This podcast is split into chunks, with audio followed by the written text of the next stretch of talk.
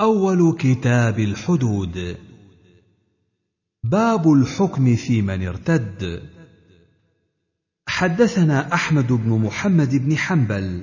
حدثنا إسماعيل بن إبراهيم. أخبرنا أيوب عن عكرمة أن عليا أحرق ناسا ارتدوا عن الإسلام. فبلغ ذلك ابن عباس فقال لم أكن لأحرقهم بالنار. إن رسول الله صلى الله عليه وسلم قال لا تعذبوا بعذاب الله. وكنت قاتلهم بقول رسول الله صلى الله عليه وسلم فإن رسول الله صلى الله عليه وسلم قال من بدل دينه فاقتلوه. فبلغ ذلك عليا فقال ويح أم ابن عباس. حدثنا عمرو بن عون أخبرنا أبو معاوية عن الأعمش عن عبد الله بن مرة عن مسروق عن عبد الله قال قال رسول الله صلى الله عليه وسلم لا يحل دم رجل مسلم يشهد أن لا إله إلا الله وأني رسول الله إلا بإحدى ثلاث الثيب الزاني والنفس بالنفس والتارك لدينه المفارق للجماعة. حدثنا محمد بن سنان الباهلي حدثنا إبراهيم بن طهمان عن عبد العزيز بن رفيع عن عبيد بن عمير عن عائشة قالت قال رسول الله صلى الله عليه وسلم لا يحل دم امرئ مسلم يشهد أن لا إله إلا الله وأن محمدا رسول الله إلا في إحدى ثلاث. رجل زنى بعد إحصان فإنه يرجم. ورجل خرج محاربا بالله ورسوله فإنه يقتل أو يصلب أو ينفى من الأرض أو يقتل نفسا فيقتل بها. حدثنا أحمد بن حنبل ومسدد قال حدثنا يحيى بن سعيد قال مسدد حدثنا قرة بن خالد حدثنا حميد بن هلال حدثنا أبو بردة قال قال أبو موسى أقبلت إلى النبي صلى الله عليه وسلم ومعي رجلان من الأشعريين أحدهما عن يميني والآخر عن يساري فكلاهما سأل العمل والنبي صلى الله عليه وسلم ساكت.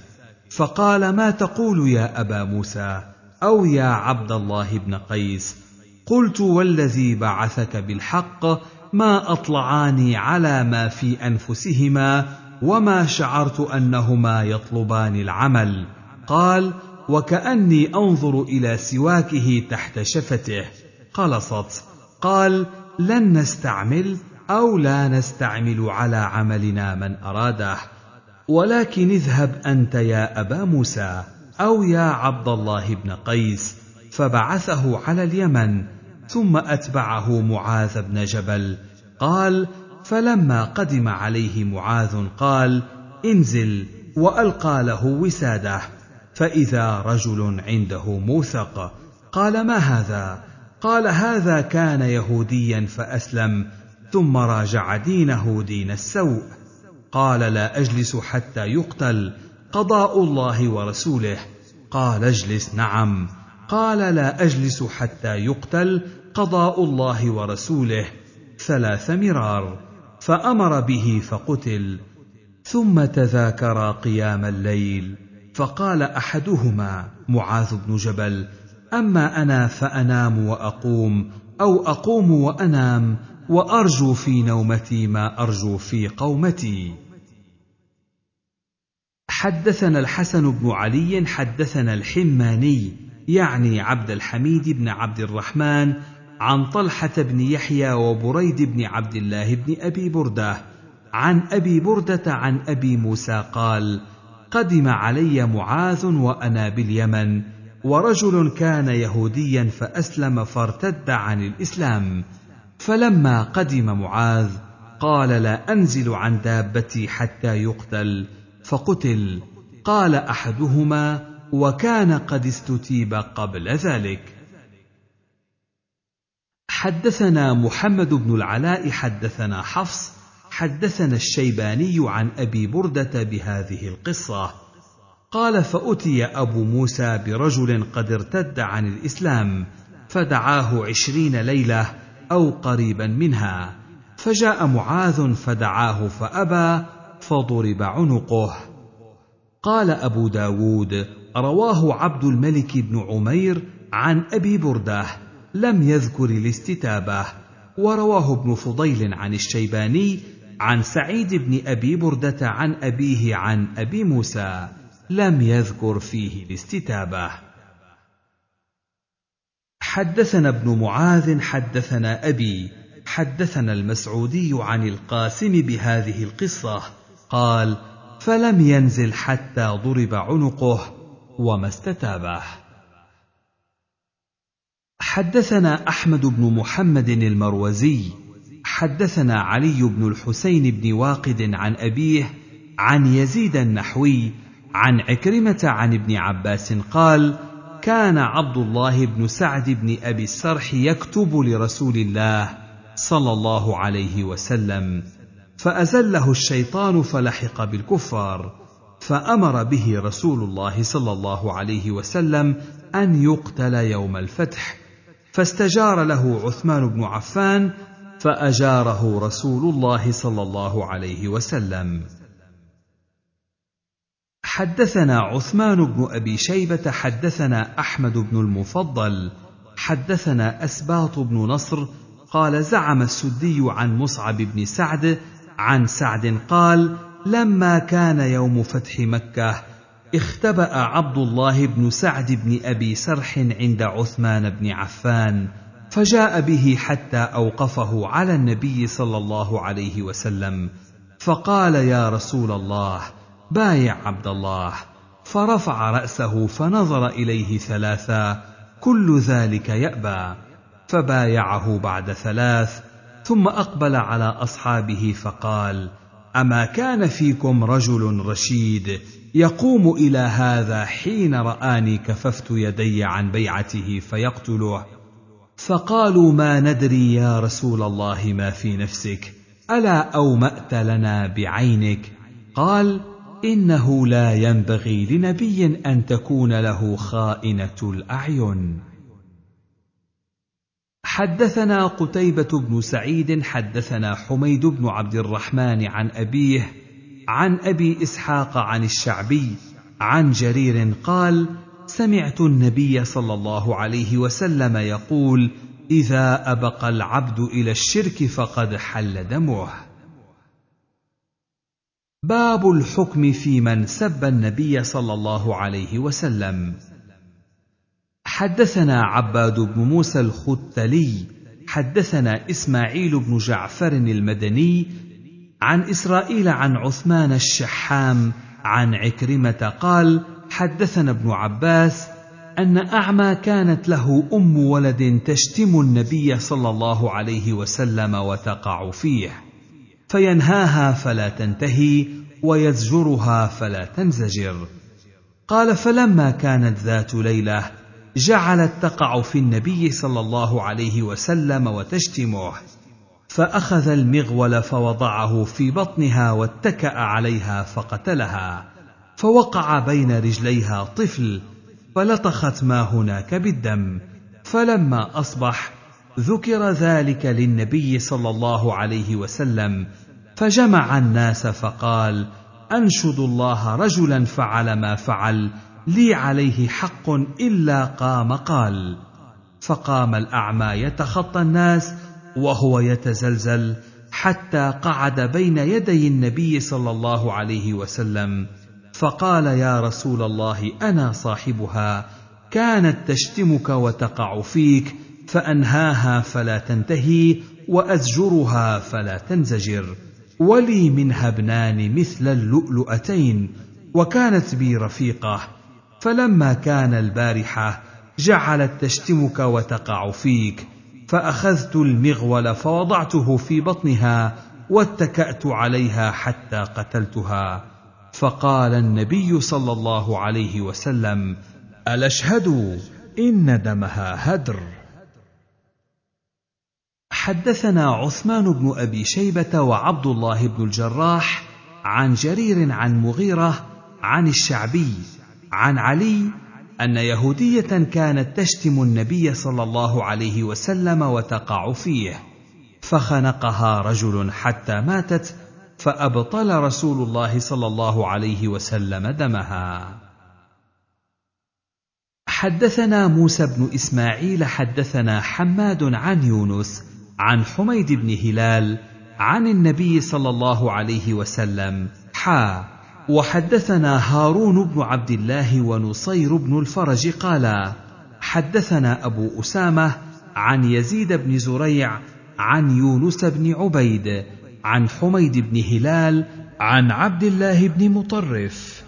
عن أبي برزة قال كنت عند أبي بكر فتغيظ على رجل فاشتد عليه. فقلت تأذن لي يا خليفة رسول الله أضرب عنقه. قال فأذهبت كلمتي غضبه. فقام فدخل فأرسل إلي فقال ما الذي قلت آنفا؟ قلت ائذن لي أضرب عنقه. قال أكنت فاعلا لو أمرتك؟ قلت نعم. قال لا والله. ما كانت لبشر بعد محمد صلى الله عليه وسلم. قال أبو داود وهذا لفظ يزيد. قال أحمد بن حنبل أي لم يكن لأبي بكر أن يقتل رجلا إلا بإحدى الثلاث التي قالها رسول الله صلى الله عليه وسلم كفر بعد إيمان أو زنا بعد إحصان أو قتل نفس بغير نفس وكان للنبي صلى الله عليه وسلم أن يقتل. باب ما جاء في المحاربة. حدثنا سليمان بن حرب حدثنا حماد عن أيوب عن أبي قلابة عن أنس بن مالك أن قوما من عكل أو قال من عرينة قدموا على رسول الله صلى الله عليه وسلم فاجتووا المدينة فأمر لهم رسول الله صلى الله عليه وسلم بلقاح. وأمرهم أن يشربوا من أبوالها وألبانها فانطلقوا. فلما صحوا قتلوا راعي رسول الله صلى الله عليه وسلم واستاقوا النعم. فبلغ النبي صلى الله عليه وسلم خبرهم من أول النهار. فأرسل النبي صلى الله عليه وسلم في آثارهم فما ارتفع النهار حتى جيء بهم. فأمر بهم فقطعت أيديهم وأرجلهم وسمر أعينهم وألقوا في الحرة يستسقون فلا يسقون. قال أبو قلابة فهؤلاء قوم سرقوا وقتلوا وكفروا بعد إيمانهم وحاربوا الله ورسوله. حدثنا موسى بن إسماعيل حدثنا وهيب عن أيوب بإسناده بهذا الحديث. قال فيه فأمر بمسامير فأحميت فكحلهم وقطع أيديهم وأرجلهم وما حسمهم. حدثنا محمد بن الصباح بن سفيان أخبرنا حا وحدثنا عمرو بن عثمان حدثنا الوليد عن الأوزاعي عن يحيى يعني بن أبي كثير عن أبي قلابة عن أنس بن مالك بهذا الحديث. قال فيه فبعث رسول الله صلى الله عليه وسلم في طلبهم قافة فأتي بهم فأنزل الله في ذلك إنما جزاء الذين يحاربون الله ورسوله ويسعون في الأرض فسادا. حدثنا موسى بن إسماعيل حدثنا حماد أخبرنا ثابت وقتادة وحميد عن أنس بن مالك ذكر هذا الحديث قال فقطع أيديهم وأرجلهم من خلاف وقال في أوله استاقوا الإبل وارتدوا عن الإسلام. قال أنس فلقد رأيت أحدهم يكدم الأرض بفيه عطشا حتى ماتوا. حدثنا محمد بن بشار حدثنا ابن أبي عدي عن هشام عن قتادة عن أنس بن مالك بهذا الحديث نحوه. زاد ثم نهي عن المثلة ولم يذكر من خلاف. ورواه شعبة عن قتادة وسلام بن مسكين عن ثابت جميعا عن أنس لم يذكرا من خلاف. ولم أجد في حديث أحد قطع أيديهم وأرجلهم من خلاف إلا في حديث حماد بن سلمة. حدثنا أحمد بن صالح حدثنا عبد الله بن وهب أخبرني عمرو عن سعيد بن أبي هلال عن أبي الزناد عن عبد الله بن عبيد الله. قال أحمد هو يعني عبد الله بن عبيد الله بن عمر بن الخطاب رضي الله عنه عن ابن عمر أن اناسا أغاروا على إبل النبي صلى الله عليه وسلم واستاقوها وارتدوا عن الإسلام وقتلوا راعي رسول الله صلى الله عليه وسلم مؤمنا. فبعث في آثارهم فأخذوا فقطع أيديهم وأرجلهم وسمل أعينهم. قال ونزلت فيهم آية المحاربة وهم الذين أخبر عنهم أنس بن مالك الحجاج حين سأله. حدثنا أحمد بن عمرو بن السرح أخبرنا ابن وهب أخبرني الليث بن سعد عن محمد بن عجلان عن أبي الزناد أن رسول الله صلى الله عليه وسلم لما قطع الذين سرقوا لقاحه وسمل أعينهم بالنار عاتبه الله في ذلك فأنزل الله إنما جزاء الذين يحاربون الله ورسوله. ويسعون في الأرض فسادا أن يقتلوا أو يصلبوا. حدثنا محمد بن كثير أخبرنا حا وحدثنا موسى بن إسماعيل قال أخبرنا همام عن قتادة عن محمد بن سيرين قال كان هذا قبل أن تنزل الحدود يعني حديث أنس. حدثنا أحمد بن محمد بن ثابت حدثنا علي بن حسين عن أبيه عن يزيد النحوي عن عكرمة عن ابن عباس قال إنما جزاء الذين يحاربون الله ورسوله ويسعون في الأرض فسادا أن يقتلوا أو يصلبوا أو تقطع أيديهم وأرجلهم من خلاف أو ينفوا من الأرض. إلى قوله غفور رحيم. نزلت هذه الآية في المشركين. فمن تاب منهم قبل أن يقدر عليه لم يمنعه ذلك أن يقام فيه الحد الذي أصاب. باب في الحد يشفع فيه. حدثنا يزيد بن خالد بن عبد الله بن موهب الهمداني قال حدثني حا وحدثنا قتيبة بن سعيد الثقفي حدثنا الليث عن ابن شهاب عن عروة عن عائشة أن قريشا أهمهم شأن المرأة المخزومية التي سرقت فقالوا من يكلم فيها يعني رسول الله صلى الله عليه وسلم؟ قالوا ومن يجترئ إلا أسامة بن زيد حب النبي صلى الله عليه وسلم. فكلمه أسامة فقال رسول الله صلى الله عليه وسلم يا أسامة أتشفع في حد من حدود الله تعالى؟ ثم قام فاختطب فقال إنما هلك الذين من قبلكم أنهم كانوا إذا سرق فيهم الشريف تركوه. وإذا سرق فيهم الضعيف أقاموا عليه الحد. ويم الله لو أن فاطمة بنت محمد سرقت لقطعت يدها. حدثنا عباس بن عبد العظيم ومحمد بن يحيى. قال حدثنا عبد الرزاق أخبرنا معمر عن الزهري عن عروة عن عائشة قالت كانت امرأة مخزومية تستعير المتاع وتجحده. فأمر النبي صلى الله عليه وسلم بقطع يدها وقص نحو حديث الليث. قال فقطع النبي صلى الله عليه وسلم يدها. قال أبو داود روى ابن وهب هذا الحديث عن يونس عن الزهري وقال فيه كما قال الليث إن امرأة سرقت على عهد النبي صلى الله عليه وسلم في غزوة الفتح.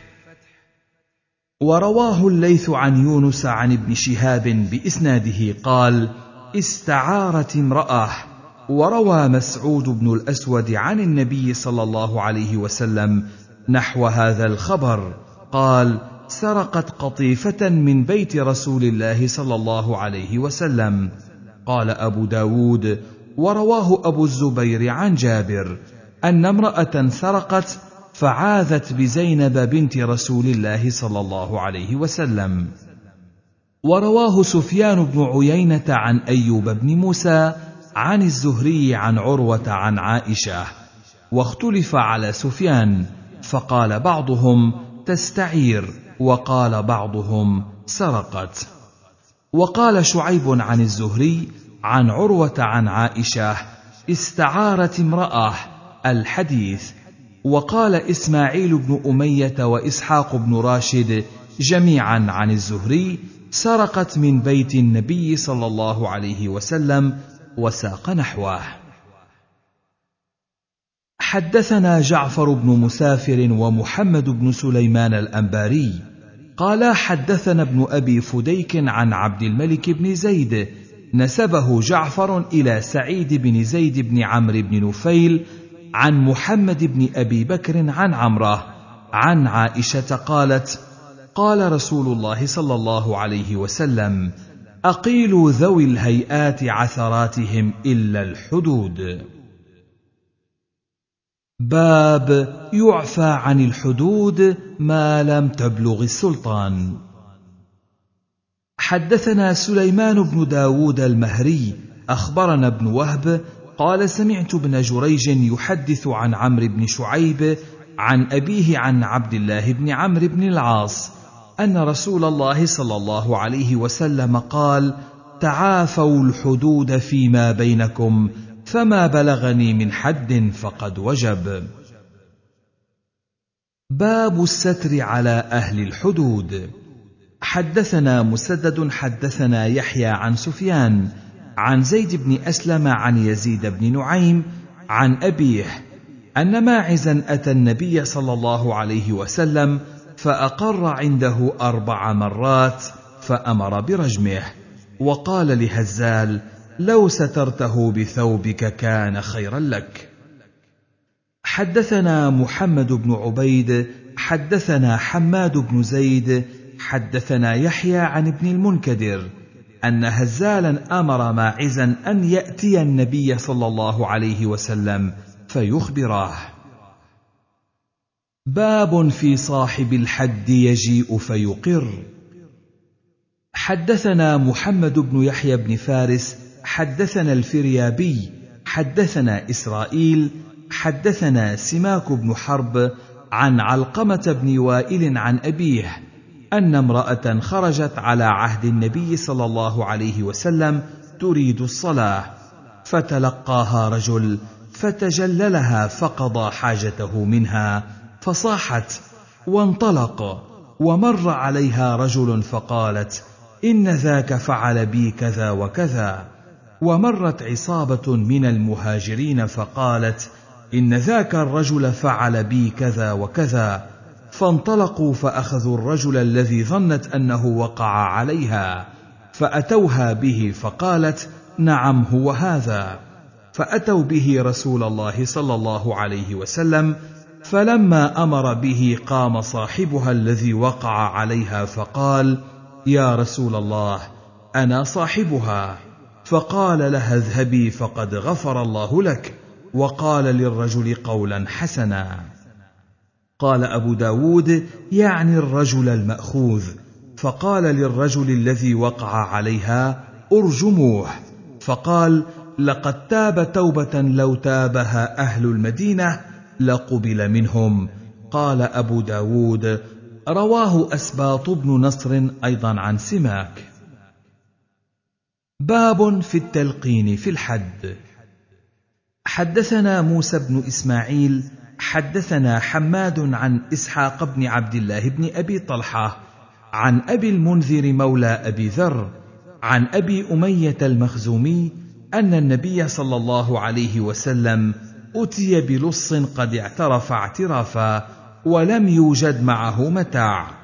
فقال رسول الله صلى الله عليه وسلم ما إخالك سرقت؟ قال بلى. فأعاد عليه مرتين أو ثلاثا فأمر به فقطع وجيء به فقال استغفر الله وتب إليه. فقال أستغفر الله وأتوب إليه. قال اللهم تب عليه. ثلاثا قال أبو داود رواه عمرو بن عاصم عن همام عن إسحاق بن عبد الله قال عن أبي أمية رجل من الأنصار عن النبي صلى الله عليه وسلم. باب في الرجل يعترف بحد ولا يسميه. حدثنا محمود بن خالد حدثنا عمر بن عبد الواحد عن الأوزاعي قال حدثني أبو عمار قال حدثني أبو أمامة أن رجلا أتى رسول الله صلى الله عليه وسلم فقال يا رسول الله إني أصبت حدا فأقمه علي. قال توضأت حين أقبلت. قال نعم. قال هل صليت معنا حين صلينا؟ قال نعم. قال اذهب فإن الله قد عفى عنك. باب في الامتحان بالضرب. حدثنا عبد الوهاب بن نجده حدثنا بقية حدثنا صفوان. حدثنا أزهر بن عبد الله الحرازي أن قوما من الكلاعيين سرق لهم متاع فاتهموا اناسا من الحاكة فأتوا النعمان بن بشير صاحب النبي صلى الله عليه وسلم فحبسهم اياما ثم خلى سبيلهم. فأتوا النعمان فقالوا خليت سبيلهم بغير ضرب ولا امتحان فقال النعمان ما شئتم إن شئتم أن أضربهم فإن خرج متاعكم فذاك وإلا أخذت من ظهوركم مثل ما أخذت من ظهورهم. فقالوا هذا حكمك؟ فقال هذا حكم الله وحكم رسول الله صلى الله عليه وسلم. قال أبو داود إنما أرهبهم بهذا القول أي لا يجب الضرب إلا بعد الاعتراف. باب ما يقطع فيه السارق. حدثنا أحمد بن محمد بن حنبل. حدثنا سفيان عن الزهري. قال سمعته منه عن عمرة عن عائشة أن النبي صلى الله عليه وسلم كان يقطع في ربع دينار فصاعدا. حدثنا أحمد بن صالح ووهب بن بيان قالا حدثنا حا وحدثنا ابن السرح قال أخبرنا ابن وهب قال أخبرني يونس عن ابن شهاب عن عروة وعمرة عن عائشة عن النبي صلى الله عليه وسلم قال تقطع يد السارق في ربع دينار فصاعدا. قال أحمد بن صالح القطع في ربع دينار فصاعدا. حدثنا عبد الله بن مسلمة أخبرنا مالك عن نافع عن ابن عمر أن رسول الله صلى الله عليه وسلم قطع في مجن ثمنه ثلاثة دراهم. حدثنا أحمد بن حنبل حدثنا عبد الرزاق. أخبرنا ابن جريج أخبرني إسماعيل بن أمية أن نافعا مولى عبد الله بن عمر حدثه أن عبد الله بن عمر حدثهم أن النبي صلى الله عليه وسلم قطع يد رجل سرق ترسا من صفة النساء ثمنه ثلاثة دراهم. حدثنا عثمان بن أبي شيبة ومحمد بن أبي السري العسقلاني وهذا لفظه وهو أتم. قالا حدثنا ابن نمير عن محمد بن إسحاق عن أيوب بن موسى عن عطاء عن ابن عباس قال قطع رسول الله صلى الله عليه وسلم يد رجل في مجن قيمته دينار أو عشرة دراهم. قال أبو داود رواه محمد بن سلمة وسعدان بن يحيى عن ابن إسحاق بإسناده. باب ما لا قطع فيه. حدثنا عبد الله بن مسلمة عن مالك بن أنس عن يحيى بن سعيد عن محمد بن يحيى بن حبان أن عبدا سرق وديا من حائط رجل فغرسه في حائط سيده. فخرج صاحب الودي يلتمس وديه فوجده فاستعدى على العبد مروان بن الحكم وهو أمير المدينة يومئذ. فسجن مروان العبد وأراد قطع يده فانطلق سيد العبد إلى رافع بن خديج فسأله عن ذلك فأخبره أنه سمع رسول الله صلى الله عليه وسلم يقول لا قطع في ثمر ولا كثر فقال الرجل إن مروان أخذ غلامي وهو يريد قطع يده وأنا أحب أن تمشي معي إليه فتخبره بالذي سمعت من رسول الله صلى الله عليه وسلم فمشى معه رافع بن خديج حتى أتى مروان بن الحكم فقال له رافع سمعت رسول الله صلى الله عليه وسلم يقول لا قطع في ثمر ولا كثر فأمر مروان بالعبد فأرسل. قال أبو داود الكثر الجمار. حدثنا محمد بن عبيد حدثنا حماد حدثنا يحيى عن محمد بن يحيى بن حبان بهذا الحديث. قال فجلده مروان جلدات وخلى سبيله.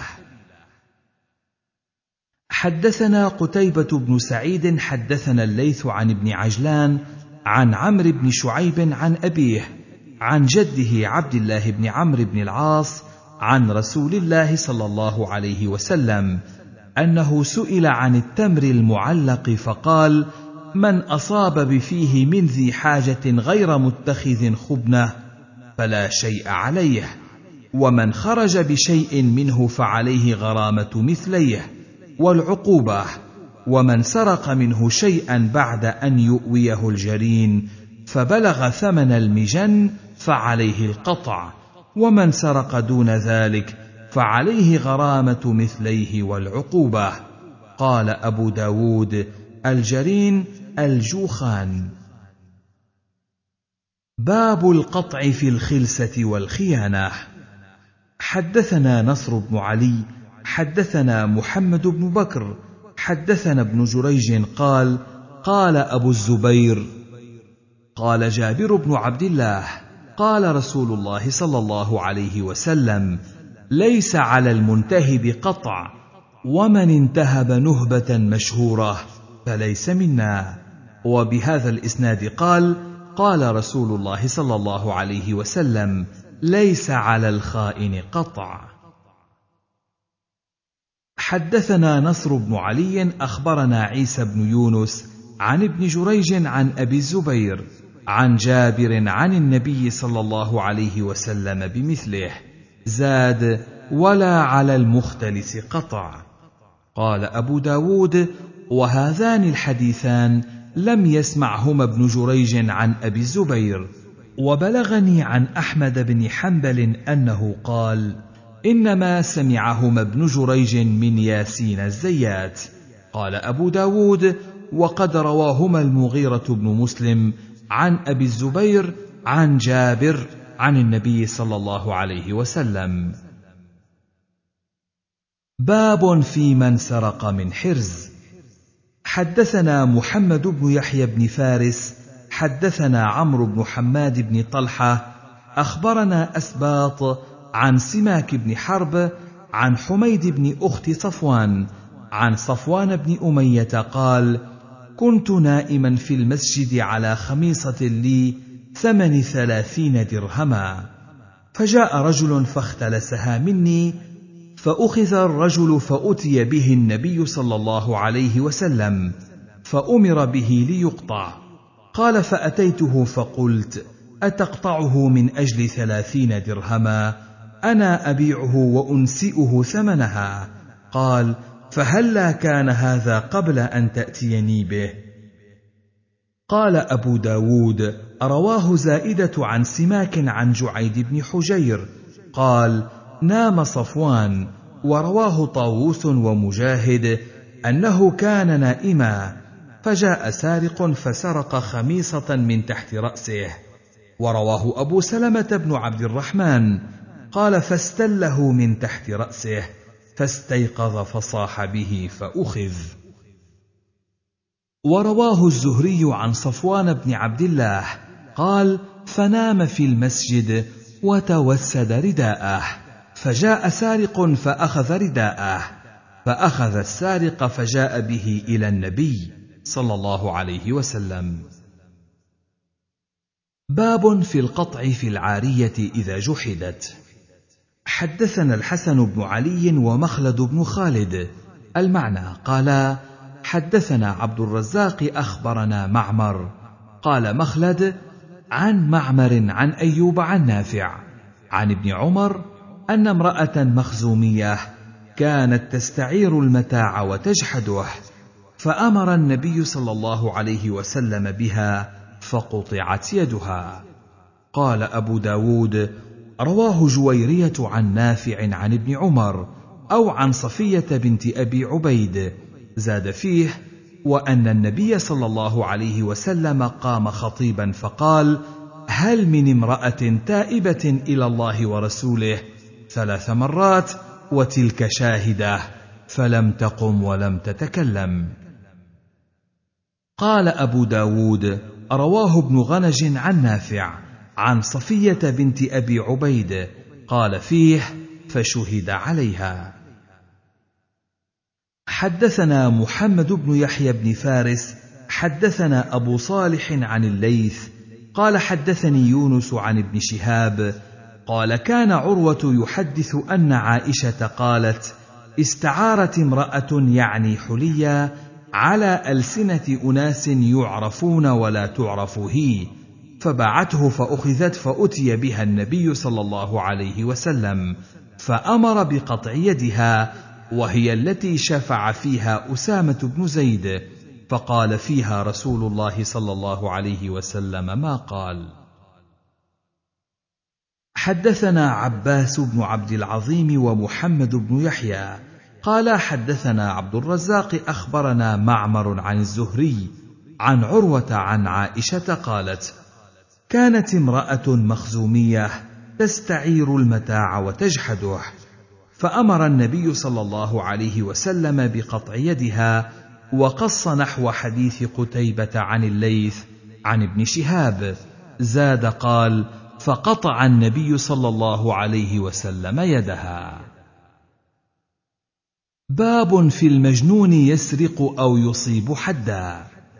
حدثنا عثمان بن أبي شيبة حدثنا يزيد بن هارون حدثنا حماد بن سلمة عن حماد عن إبراهيم عن الأسود عن عائشة أن رسول الله صلى الله عليه وسلم قال رفع القلم عن ثلاثة عن النائم حتى يستيقظ وعن المبتلى حتى يبرأ وعن الصبي حتى يكبر. حدثنا عثمان بن أبي شيبة حدثنا جرير عن الأعمش عن أبي ظبيان عن ابن عباس قال اتي عمر بمجنونة قد زنت فاستشار فيها أناسا فأمر بها عمر رضي الله عنه أن ترجم فمر بها علي بن أبي طالب رضوان الله عليه فقال ما شأن هذه؟ قالوا مجنونة بني فلان زنت. فأمر بها عمر رضي الله عنه أن ترجم. قال فقال ارجعوا بها. ثم أتاه فقال يا أمير المؤمنين أما علمت أن القلم رفع عن ثلاثة عن المجنون حتى يبرأ وعن النائم حتى يستيقظ وعن الصبي حتى يعقل. قال بلى. قال فما بال هذه ترجم؟ قال لا شيء. قال فأرسلها. قال فأرسلها قال فجعل يكبر. حدثنا يوسف بن موسى حدثنا وكيع عن الأعمش نحوه وقال أيضا حتى يعقل وقال وعن المجنون حتى يفيق قال فجعل عمر يكبر. حدثنا ابن السرح أخبرنا ابن وهب أخبرني جرير بن حازم عن سليمان بن مهران عن أبي ظبيان عن ابن عباس قال مر على علي بن أبي طالب رضي الله عنه بمعنى عثمان قال أوما تذكر أن رسول الله صلى الله عليه وسلم قال رفع القلم عن ثلاثة عن المجنون المغلوب على عقله حتى يفيق. وعن النائم حتى يستيقظ وعن الصبي حتى يحتلم. قال صدقت. قال فخلى عنها سبيلها. حدثنا هناد عن أبي الأحوص حا. وحدثنا عثمان بن أبي شيبة. حدثنا جرير المعنى عن عطاء بن السائب عن أبي ظبيان. قال هناد الجنبي قال أتي عمر بامرأة قد فجرت فأمر برجمها. فمر علي رضي الله عنه فأخذها فخلى سبيلها. فأخبر عمر فقال ادعوا لي عليا. فجاء علي رضي الله عنه فقال يا أمير المؤمنين لقد علمت أن رسول الله صلى الله عليه وسلم قال رفع القلم عن ثلاثة عن الصبي حتى يبلغ. وعن النائم حتى يستيقظ وعن المعتوه حتى يبرأ. وإن هذه معتوهة بني فلان لعل الذي أتاها أتاها وهي في بلائها. قال فقال عمر لا أدري. فقال علي رضي الله عنه وأنا لا أدري. حدثنا موسى بن إسماعيل حدثنا وهيب عن خالد. عن أبي الضحى عن علي عن النبي صلى الله عليه وسلم قال رفع القلم عن ثلاثة عن النائم حتى يستيقظ وعن الصبي حتى يحتلم وعن المجنون حتى يعقل.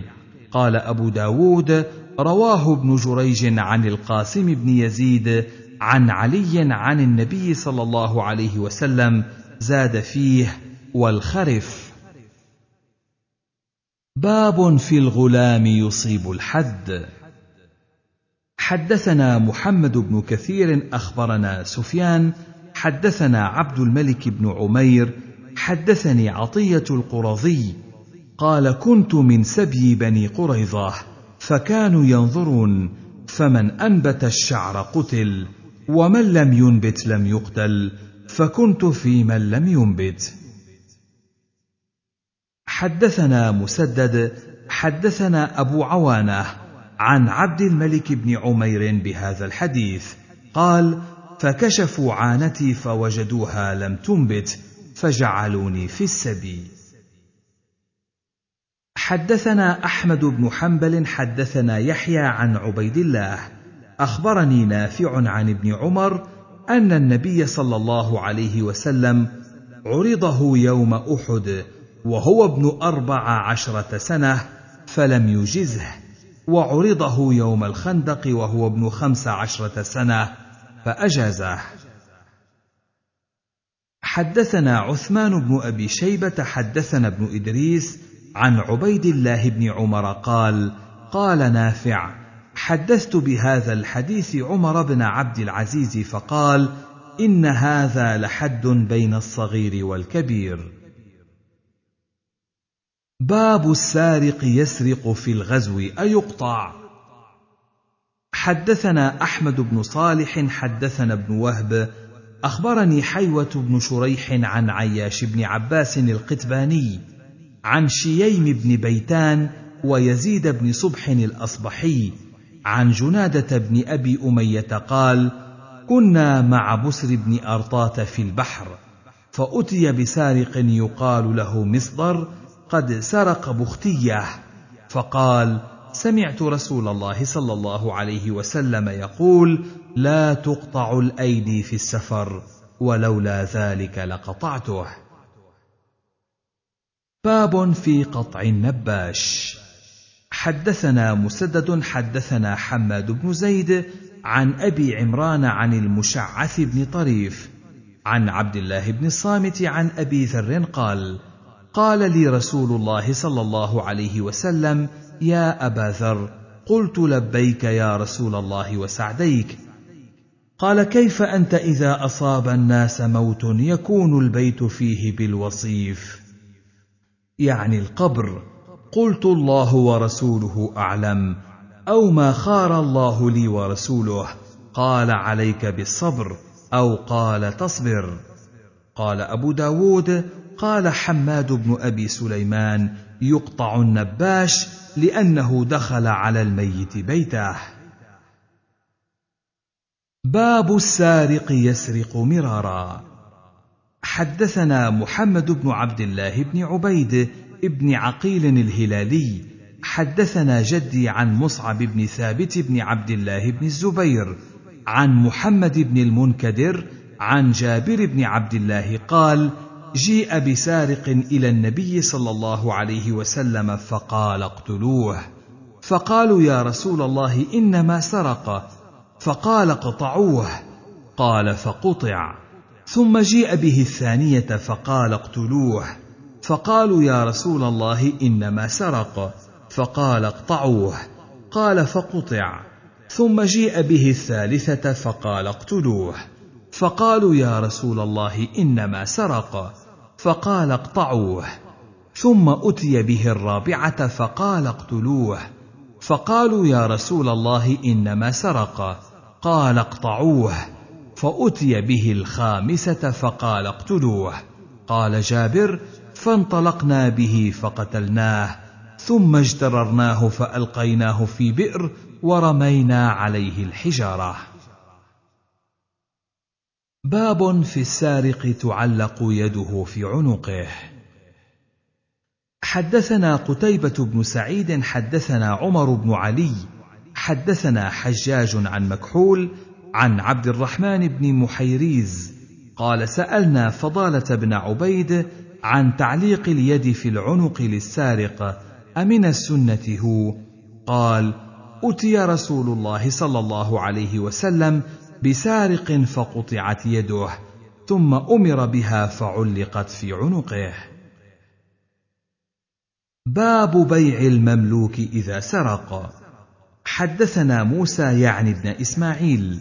حدثنا أبو عوانة عن عمر بن أبي سلمة عن أبيه عن أبي هريرة قال قال رسول الله صلى الله عليه وسلم إذا سرق المملوك فبعه ولو بنش. باب في الرجم. حدثنا أحمد بن محمد بن ثابت المروزي.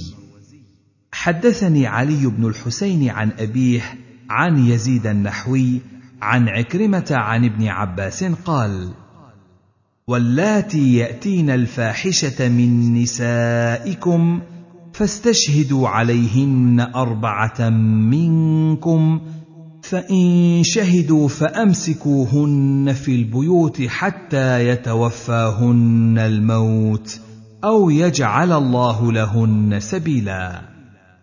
وذكر الرجل بعد المرأة ثم جمعهما فقال واللذان يأتيانها منكم فآذوهما فإن تابا وأصلحا فأعرضوا عنهما. فنسخ ذلك بآية الجلد فقال الزانية والزاني فاجلدوا كل واحد منهما مائه جلدة. حدثنا أحمد بن محمد بن ثابت حدثنا موسى يعني بن مسعود عن شبل عن ابن أبي نجيح عن مجاهد قال السبيل الحد.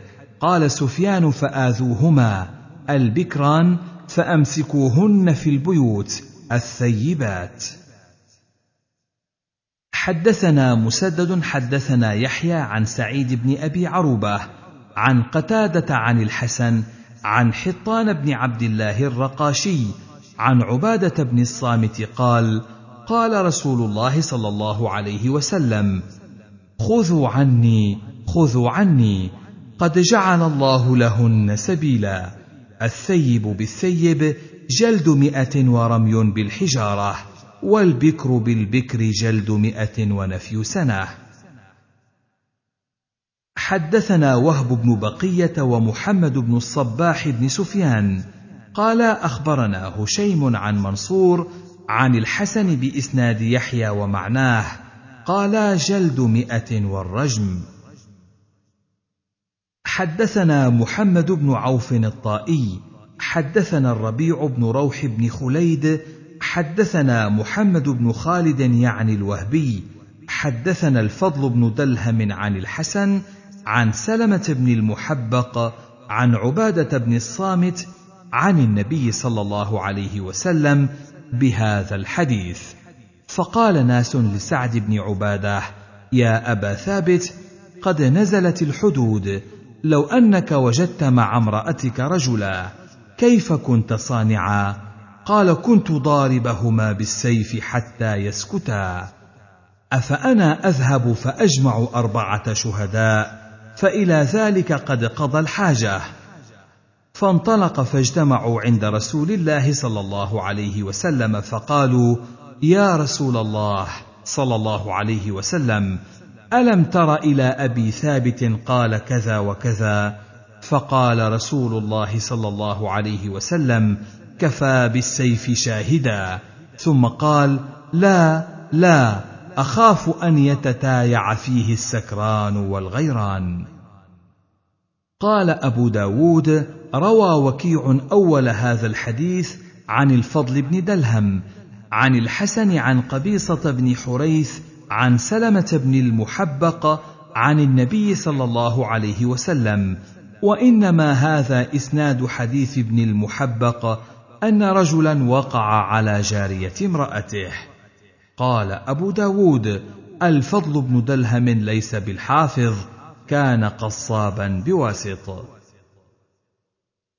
حدثنا عبد الله بن محمد النفيلي حدثنا هشيم حدثنا الزهري عن عبيد الله بن عبد الله بن عتبة عن عبد الله بن عباس أن عمر يعني ابن الخطاب خطب فقال إن الله بعث محمدا صلى الله عليه وسلم بالحق وأنزل عليه الكتاب فكان فيما أنزل عليه آية الرجم فقرأناها ووعيناها ورجم رسول الله صلى الله عليه وسلم ورجمنا من بعده. وإني خشيت إن طال بالناس الزمان أن يقول قائل ما نجد آية الرجم في كتاب الله فيضلوا بترك فريضة أنزلها الله. فالرجم حق على من زنى من الرجال والنساء إذا كان محصنا إذا قامت البينة أو كان حمل أو اعتراف. ويم الله لولا أن يقول الناس زاد عمر في كتاب الله لكتبتها. باب رجم ماعز بن مالك. حدثنا محمد بن سليمان الأنباري. حدثنا وكيع عن هشام بن سعد. قال حدثني يزيد بن نعيم بن هزال عن أبيه قال كان ماعز بن مالك يتيما في حجر أبي فأصاب جارية من الحي فقال له أبي ائت رسول الله صلى الله عليه وسلم فأخبره بما صنعت لعله يستغفر لك. وإنما يريد بذلك رجاء أن يكون له مخرجا. قال فأتاه فقال يا رسول الله إني زنيت فأقم علي كتاب الله. فأعرض عنه.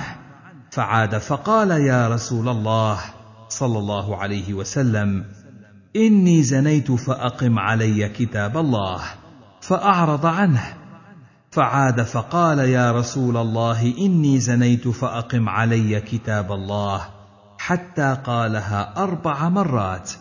فقال النبي صلى الله عليه وسلم إنك قد قلتها أربع مرات فبمن؟ قال بفلانة. قال هل ضاجعتها؟ قال نعم. قال هل باشرتها؟ قال نعم. قال هل جامعتها؟ قال نعم.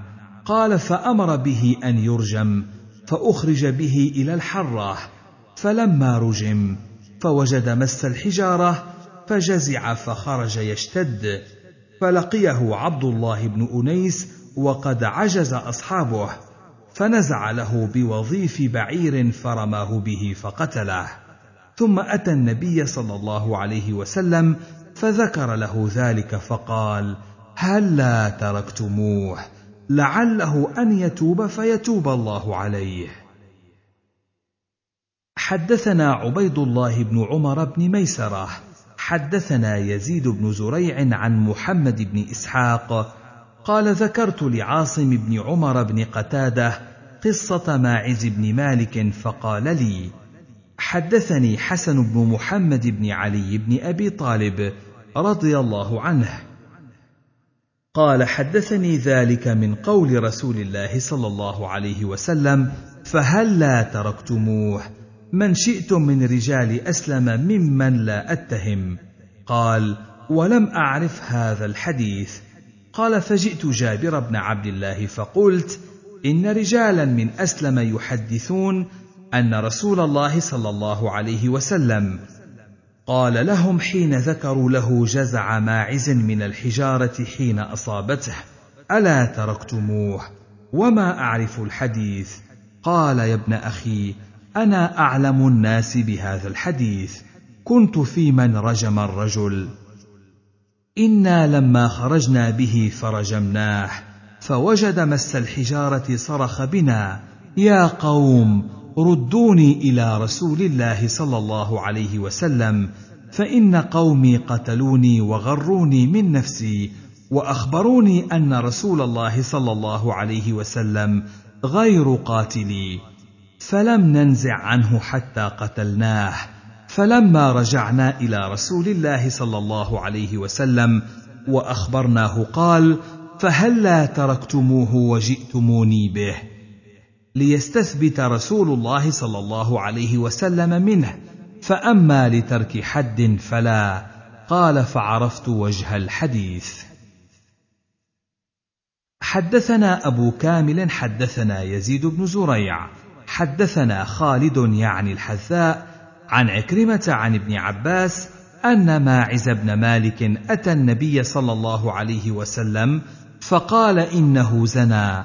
فأعرض عنه فأعاد عليه مرارا فأعرض عنه فسأل قومه أمجنون هو؟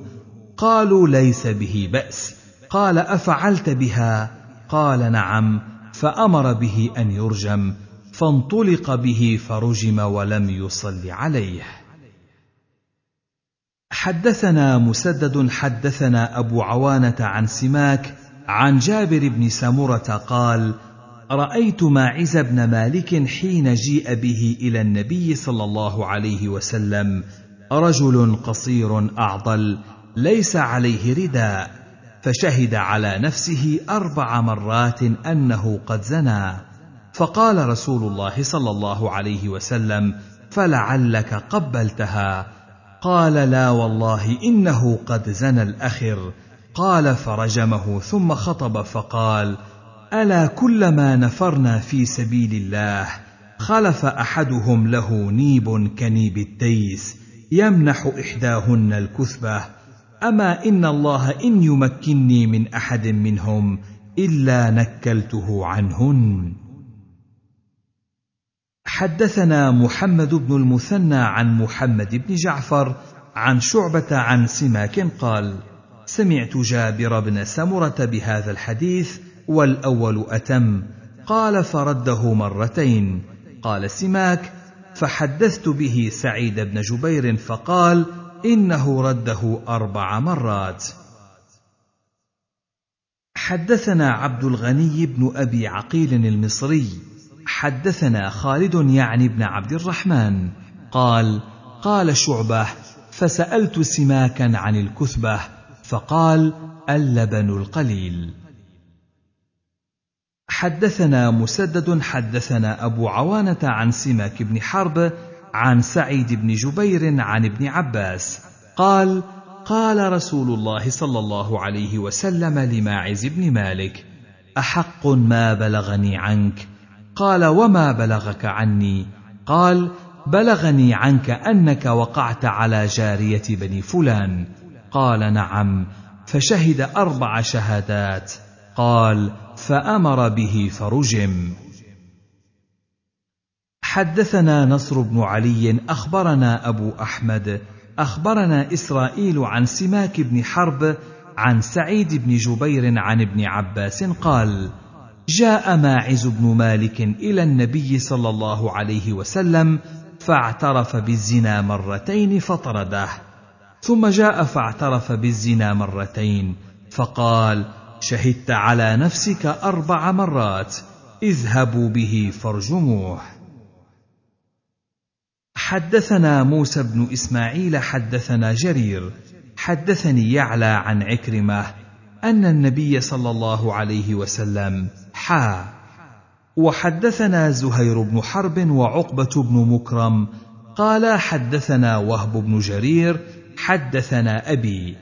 قال سمعت يعلى يعني ابن حكيم يحدث عن عكرمة عن ابن عباس أن النبي صلى الله عليه وسلم قال لماعز بن مالك لعلك قبلت أو غمزت أو نظرت؟ قال لا. قال أفنكتها؟ قال نعم. قال فعند ذلك أمر برجمه ولم يذكر موسى عن ابن عباس وهذا لفظ وهب.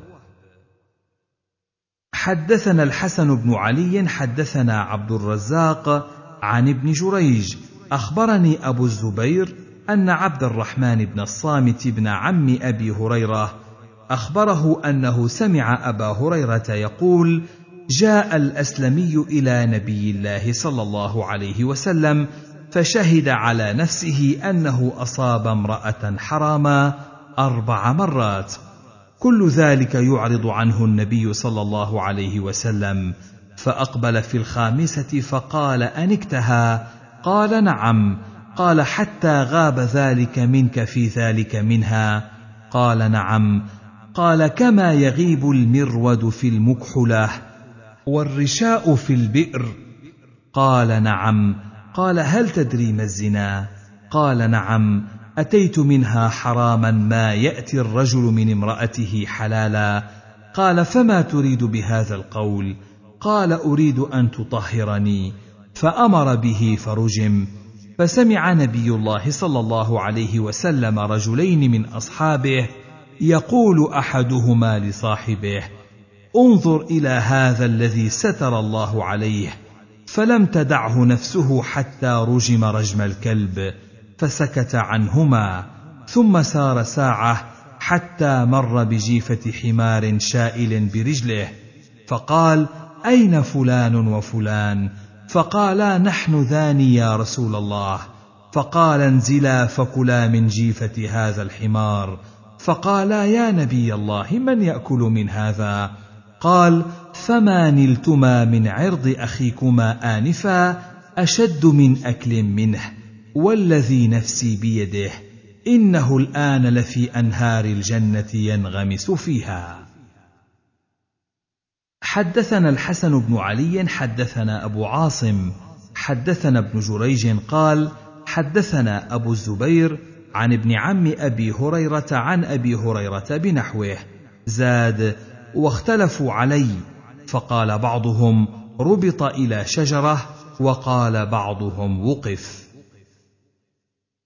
حدثنا محمد بن المتوكل العسقلاني والحسن بن علي قال حدثنا عبد الرزاق أخبرنا معمر عن الزهري عن أبي سلمة عن جابر بن عبد الله أن رجلا من أسلم جاء إلى رسول الله صلى الله عليه وسلم فاعترف بالزنا فأعرض عنه ثم اعترف فأعرض عنه حتى شهد على نفسه أربع شهادات.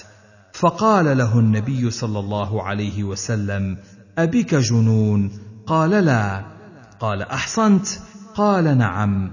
قال فأمر به النبي صلى الله عليه وسلم فرجم في المصلى. فلما أذلقته الحجارة فر فأدرك فرجم حتى مات. فقال له النبي صلى الله عليه وسلم خيرا ولم يصل عليه. حدثنا أبو كامل حدثنا يزيد يعني بن زريع. حا. وحدثنا أحمد بن منيع عن يحيى بن زكريا وهذا لفظه.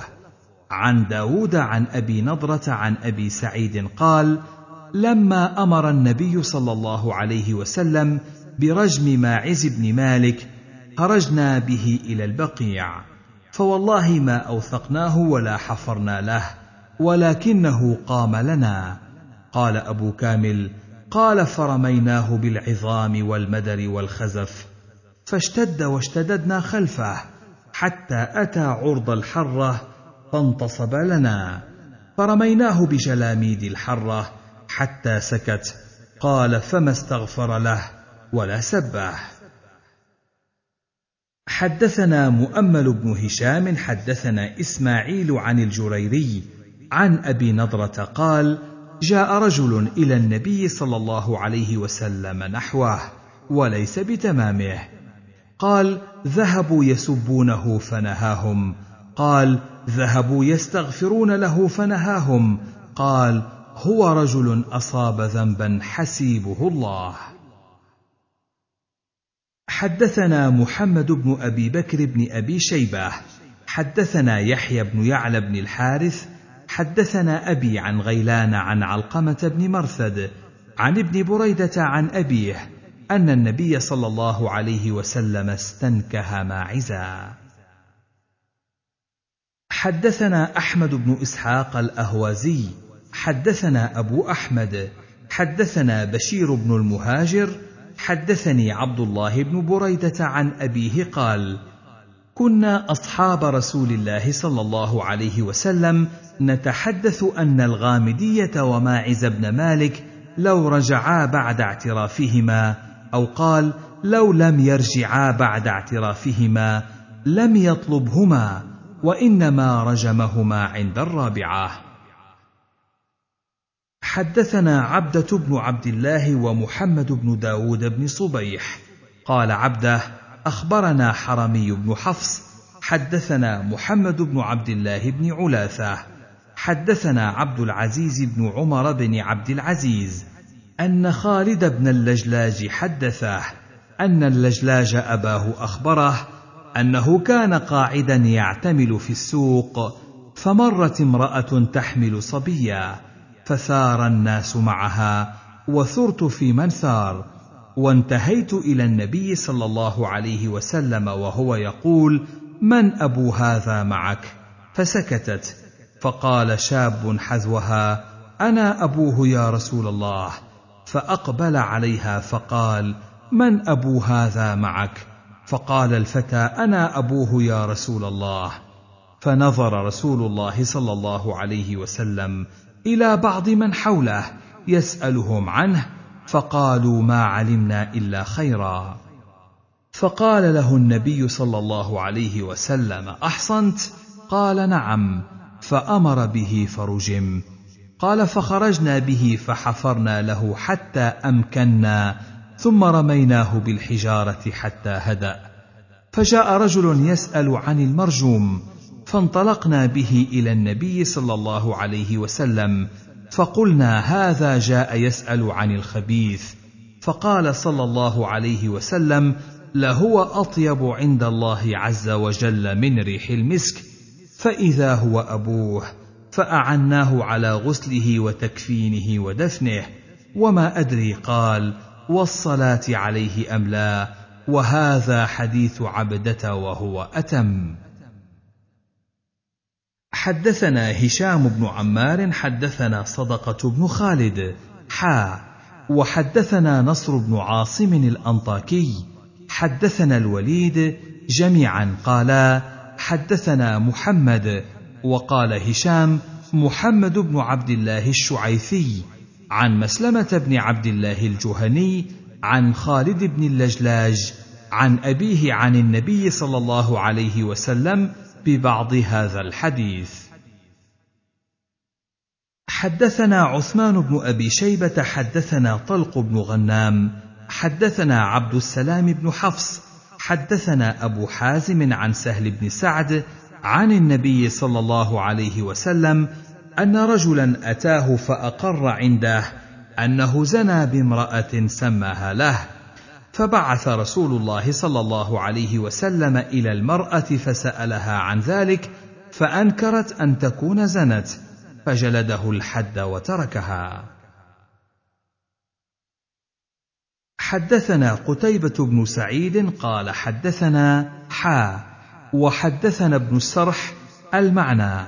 أخبرنا عبد الله بن وهب عن ابن جريج عن أبي الزبير عن جابر أن رجلا زنى بامرأة فأمر به رسول الله صلى الله عليه وسلم فجلد الحد ثم أخبر أنه محصن فأمر به فرجم. قال أبو داود روى هذا الحديث محمد بن بكر البرساني عن ابن جريج موقوفا على جابر ورواه أبو عاصم عن ابن جريج بنحو ابن وهب لم يذكر النبي صلى الله عليه وسلم. قال إن رجلا زنى فلم يعلم بإحصانه فجلد ثم علم بإحصانه فرجم. حدثنا محمد بن عبد الرحيم أبو يحيى البزاز. قال أخبرنا أبو عاصم عن ابن جريج عن أبي الزبير عن جابر أن رجلا زنى بامرأة فلم يعلم بإحصانه فجلد ثم علم بإحصانه فرجم. باب في المرأة التي أمر النبي صلى الله عليه وسلم برجمها من جهينة. حدثنا مسلم بن إبراهيم أن هشاما الدستوائي وأبان بن يزيد حدثاهم المعنى عن يحيى عن أبي قلابة عن أبي المهلب عن عمران بن حسين أن امرأة قال في حديث أبان من جهينة أتت النبي صلى الله عليه وسلم فقالت إنها زنت وهي حبلى. فدعا رسول الله صلى الله عليه وسلم وليا لها. فقال له رسول الله صلى الله عليه وسلم أحسن إليها فإذا وضعت فجئ بها. فلما أن وضعت جاء بها فأمر بها النبي صلى الله عليه وسلم فشكت عليها ثيابها ثم أمر بها فرجمت. ثم أمرهم فصلوا عليها. فقال عمر يا رسول الله تصلي عليها وقد زنت. فقال والذي نفسي بيده لقد تابت توبة لو قسمت بين سبعين من أهل المدينة لوسعتهم وهل وجدت أفضل من أن جادت بنفسها؟ ولم يقل عن أبان فشكت عليها ثيابها. حدثنا محمد بن الوزير الدمشقي حدثنا الوليد عن الأوزاعي قال فشكت عليها ثيابها يعني فشدت. حدثنا إبراهيم بن موسى الرازي حدثنا عيسى يعني بن يونس عن بشير بن المهاجر قال حدثنا عبد الله بن بريدة عن أبيه أن امرأة يعني من غامد أتت النبي صلى الله عليه وسلم فقالت إني قد فجرت فقال ارجعي فرجعت. فلما أن كان الغد أتته فقالت لعلك أن ترددني كما رددت ماعز بن مالك فوالله إني لحبلى. فقال لها ارجعي فرجعت. فلما كان الغد أتته فقال لها ارجعي حتى تلدي. فرجعت فلما ولدت أتته بالصبي. فقالت هذا قد ولدته. فقال ارجعي فأرضعيه حتى تفطميه. فجاءت به وقد فطمته وفي يده شيء يأكله. فأمر بالصبي فدفع إلى رجل من المسلمين. فأمر بها فحفر لها وأمر بها فرجمت. وكان خالد في من يرجمها. فرجمها بحجر فوقعت قطرة من دمها على وجنته فسبها. فقال له النبي صلى الله عليه وسلم مهلا يا خالد فوالذي نفسي بيده لقد تابت توبة لو تابها صاحب مكس لغفر له وأمر بها فصلي عليها فدفنت. حدثنا عثمان بن أبي شيبة حدثنا وكيع بن الجراح عن زكريا أبي عمران قال سمعت شيخا يحدث عن ابن أبي بكرة عن أبيه أن النبي صلى الله عليه وسلم رجم امرأة فحفر لها إلى الثندوة. قال أبو داود أفهمني رجل من عثمان. قال أبو داود قال الغساني جهينة وغامد وبارق واحد. قال أبو داود حدثت عن عبد الصمد بن عبد الوارث قال حدثنا زكريا بن سليم بإسناده نحوه. زاد ثم رماها بحصاة مثل الحمصة ثم قال أرموا واتقوا الوجه. فلما طفئت أخرجها فصلى عليها وقال في التوبة نحو حديث بريدة. حدثنا عبد الله بن مسلمة القعنبي عن مالك عن ابن شهاب عن عبيد الله بن عبد الله بن عتبة بن مسعود عن أبي هريرة وزيد بن خالد الجهني أنهما أخبراه أن رجلين اختصما إلى رسول الله صلى الله عليه وسلم فقال أحدهما يا رسول الله اقض بيننا بكتاب الله. وقال الآخر وكان أفقههما. أجل يا رسول الله فاقض بيننا بكتاب الله وأذن لي أن أتكلم. قال تكلم. قال إن ابني كان عسيفا على هذا والعسيف الأجير.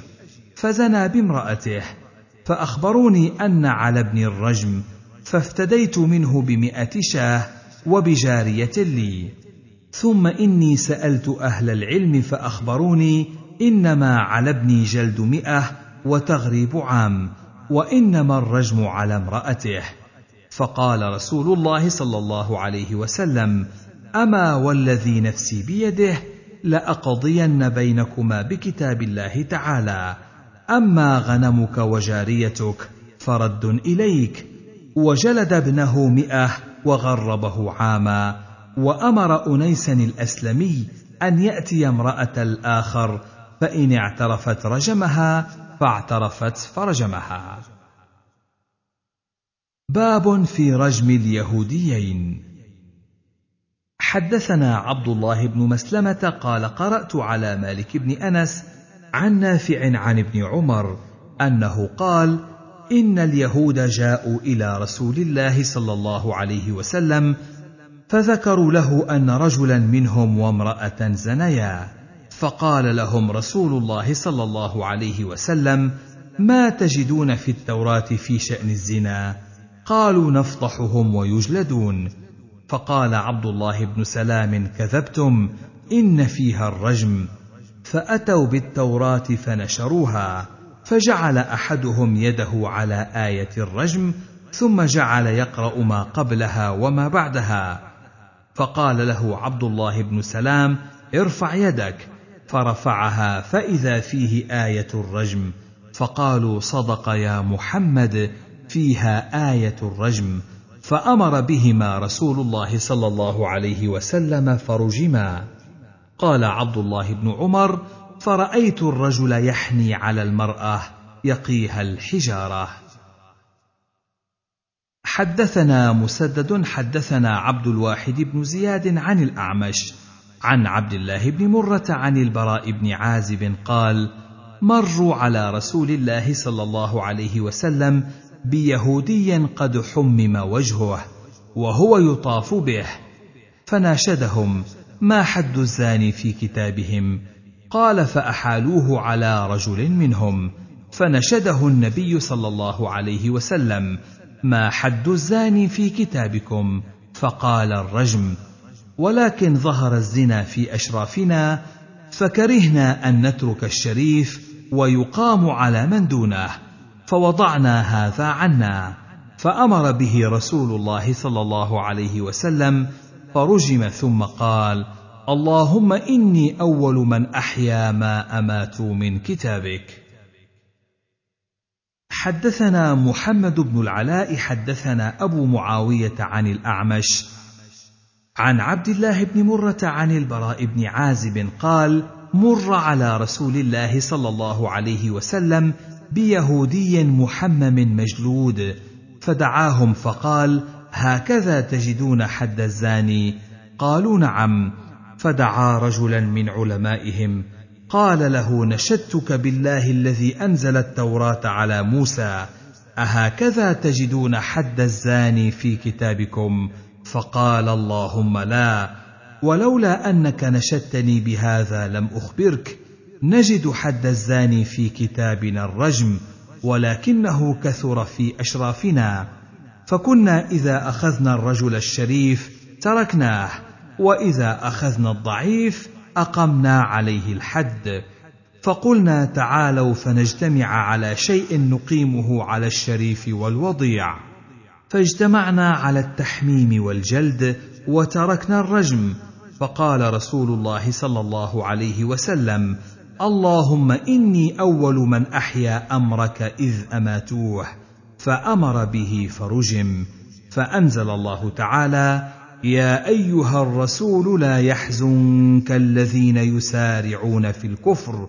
إلى قوله يقولون إن أوتيتم هذا فخذوه وإن لم تؤتوه فاحذروا إلى قوله ومن لم يحكم بما أنزل الله فأولئك هم الكافرون في اليهود إلى قوله ومن لم يحكم بما أنزل الله فأولئك هم الظالمون في اليهود إلى قوله ومن لم يحكم بما أنزل الله فاولئك هم الفاسقون قال هي في الكفار كلها يعني هذه الآية.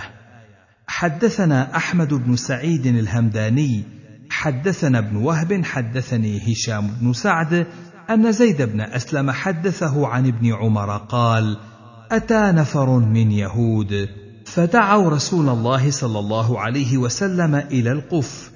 فأتاهم في بيت المدراس. فقالوا يا أبا القاسم إن رجلا منا زنى بامرأة فاحكم بينهم.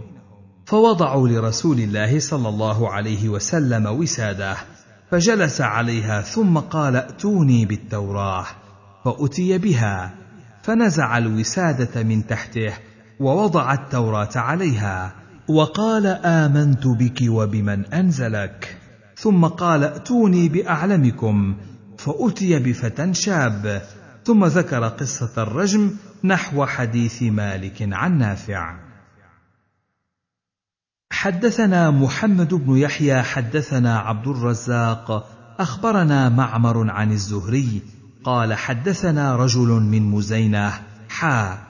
وحدثنا أحمد بن صالح حدثنا عنبسة حدثنا يونس قال قال محمد بن مسلم سمعت رجلا من مزينة ممن يتبع العلم ويعيه ثم اتفقا ونحن عند سعيد بن المسيب فحدثنا عن أبي هريرة وهذا حديث معمر وهو أتم قال زنى رجل من اليهود وامرأة فقال بعضهم لبعض اذهبوا بنا إلى هذا النبي صلى الله عليه وسلم فإنه نبي بعث بالتخفيف فإن أفتانا بفتيا دون الرجم قبلناها واحتججنا بها عند الله. قلنا فتيا نبي من أنبيائك. قال فأتوا النبي صلى الله عليه وسلم وهو جالس في المسجد في أصحابه. فقالوا يا أبا القاسم ما ترى في رجل وامرأة زنيا؟ فلم يكلمهم كلمة. حتى أتى بيت مدراسهم فقام على الباب فقال أنشدكم بالله الذي أنزل التوراة على موسى ما تجدون في التوراة على من زنى إذا أحصن؟ قالوا يحمم ويجبه ويجلد. والتشبيه أن يحمل الزانيان على حمار ويقابل أقفيتهما ويطاف بهما. قال وسكت شاب منهم. فلما رآه النبي صلى الله عليه وسلم سكت ألظ به النشده فقال اللهم إذ نشدتنا فإنا نجد في التوراة الرجم. فقال النبي صلى الله عليه وسلم فما أول ما ارتخصتم أمر الله؟ قال زنى ذو قرابة من ملك من ملوكنا. فأخر عنه الرجم. ثم زنى رجل في أسرة من الناس فأراد رجمه فحال قومه دونه وقالوا لا يرجم صاحبنا حتى تجيء بصاحبك فترجمه. فأصلحوا على هذه العقوبة بينهم فقال النبي صلى الله عليه وسلم فإني أحكم بما في التوراة فأمر بهما فرجما. قال الزهري فبلغنا أن هذه الآية نزلت فيهم. انا انزلنا التوراة فيها هدى ونور يحكم بها النبيون الذين أسلموا. كان النبي صلى الله عليه وسلم منهم.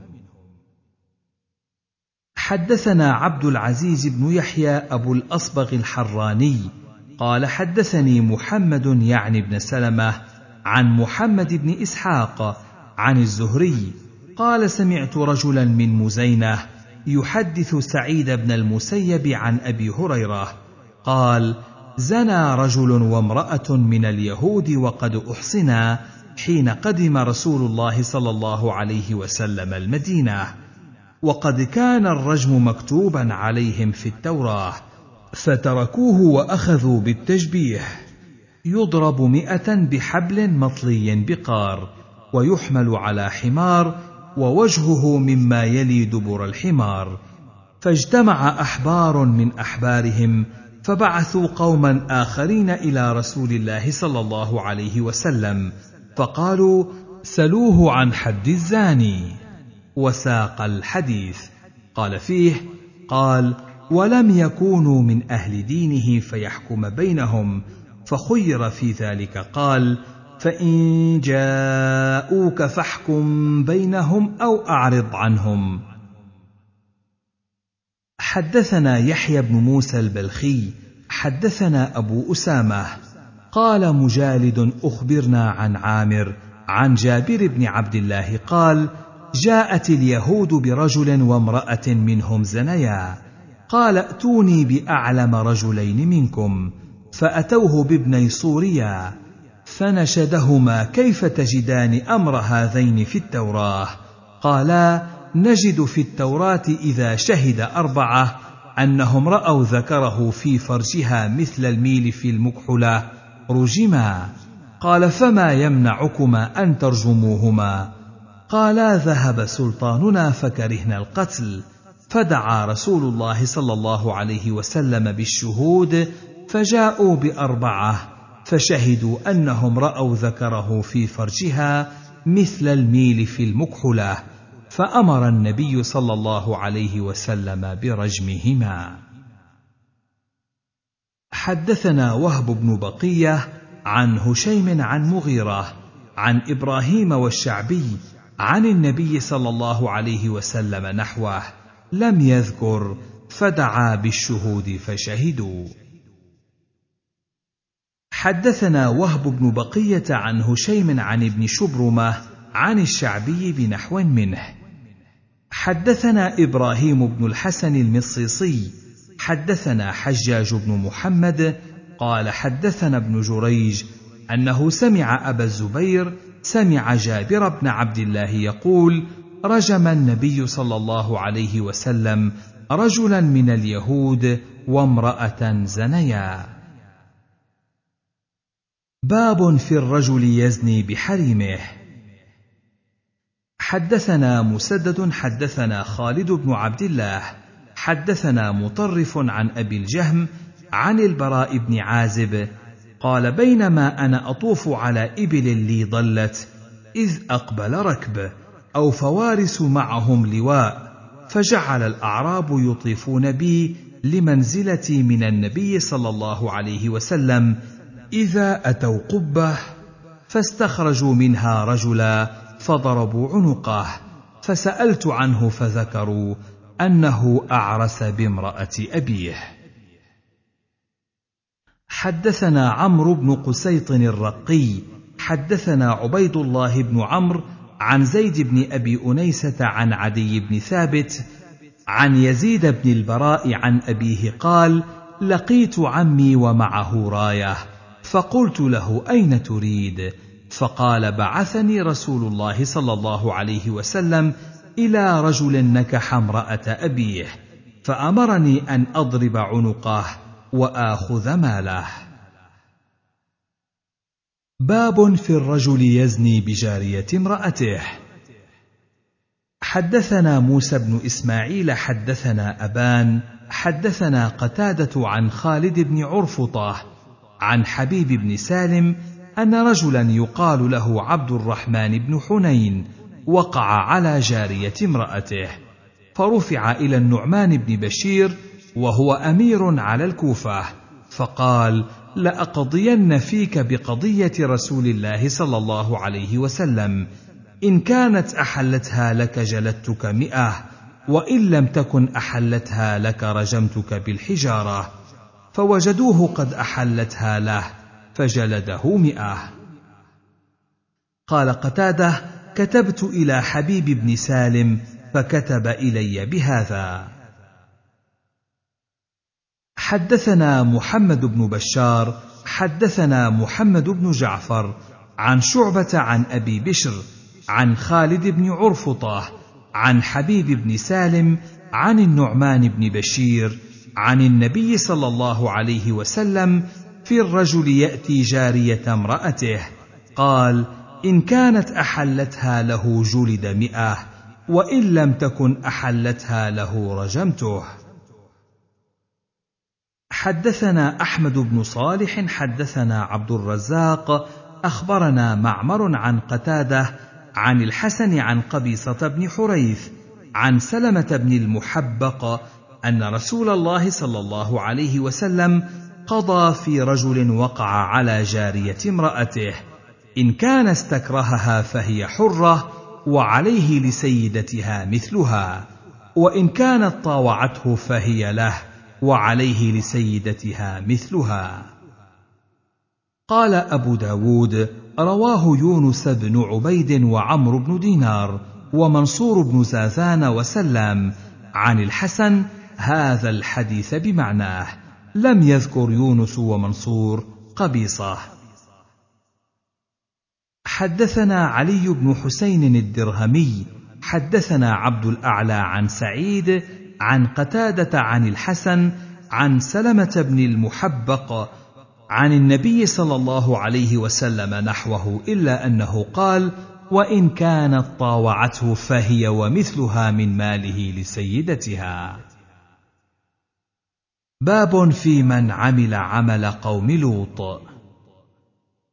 حدثنا عبد الله بن محمد بن علي النفيلي حدثنا عبد العزيز بن محمد عن عمرو بن أبي عمرو عن عكرمة عن ابن عباس قال قال رسول الله صلى الله عليه وسلم من وجدتموه يعمل عمل قوم لوط فاقتلوا الفاعل والمفعول به.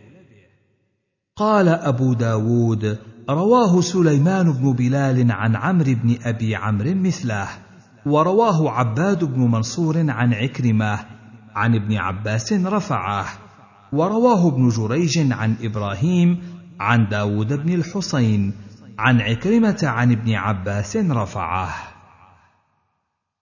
حدثنا إسحاق بن إبراهيم بن راهوية حدثنا عبد الرزاق أخبرنا ابن جريج أخبرني ابن خثيم قال سمعت سعيد بن جبير ومجاهدا يحدثان عن ابن عباس في البكر يوجد على اللوطية قال يرجم.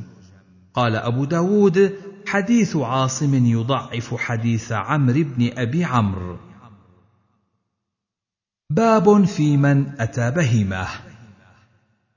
حدثنا عبد الله بن محمد النفيلي حدثنا عبد العزيز بن محمد حدثني عمرو بن أبي عمرو عن عكرمة عن ابن عباس قال قال رسول الله صلى الله عليه وسلم من أتى بهيمة فاقتلوه واقتلوها معه. قال قلت له ما شأن البهيمة؟ قال ما أراه قال ذلك إلا أنه كره أن يؤكل لحمها. وقد عمل بها ذلك العمل. قال أبو داود ليس هذا بالقوي.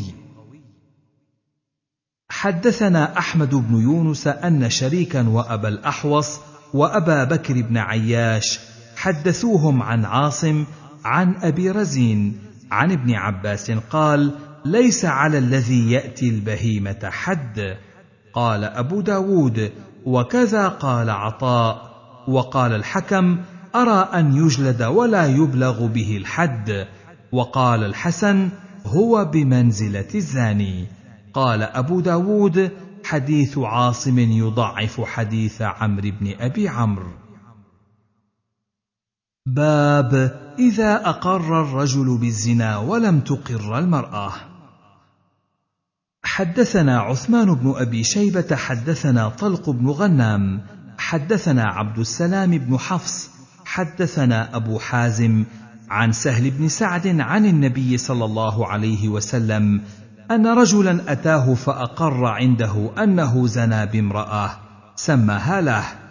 فبعث رسول الله صلى الله عليه وسلم إلى المرأة فسألها عن ذلك فأنكرت أن تكون زنت فجلده الحد وتركها. حدثنا محمد بن يحيى بن فارس حدثنا موسى بن هارون البردي حدثنا هشام بن يوسف عن القاسم بن فياض الأبناوي عن خلاد بن عبد الرحمن عن ابن المسيب عن ابن عباس أن رجلا من بكر بن ليث أتى النبي صلى الله عليه وسلم فأقر أنه زنى بامرأة أربع مرات فجلده مئة وكان بكرا ثم سأله البينة على المرأة فقالت كذب والله يا رسول الله. فجلده حد الفرية ثمانين. باب في الرجل يصيب من المرأة ما دون الجماع فيتوب قبل أن يأخذه الإمام. حدثنا مسدد بن مسرهد حدثنا أبو الأحوص حدثنا سماك عن إبراهيم عن علقمة والأسود قالا قال عبد الله جاء رجل إلى النبي صلى الله عليه وسلم فقال إني عالجت امرأة من أقصى المدينة فأصبت منها ما دون أن أمسها فأنا هذا فأقم علي ما شئت. فقال عمر قد ستر الله عليك لو سترت على نفسك فلم يرد عليه النبي صلى الله عليه وسلم شيئا. فانطلق الرجل فأتبعه النبي صلى الله عليه وسلم رجلا فدعاه فتلا عليه. وأقم الصلاة طرفي النهار وزلفا من الليل إلى آخر الآية. فقال رجل من القوم يا رسول الله أله خاصة أم للناس؟ فقال للناس كافة. باب في الأمة تزني ولم تحصن. حدثنا عبد الله بن مسلمة عن مالك عن ابن شهاب عن عبيد الله بن عبد الله بن عتبة عن أبي هريرة وزيد بن خالد الجهني أن رسول الله صلى الله عليه وسلم سئل عن الأمة إذا زنت ولم تحصن. قال إن زنت فاجلدوها ثم إن زنت فاجلدوها. ثم إن زنت فاجلدوها ثم إن زنت فبيعوها ولو بضفير. قال ابن شهاب لا أدري في الثالثة أو الرابعة والضفير الحبل. حدثنا مسدد حدثنا يحيى عن عبيد الله.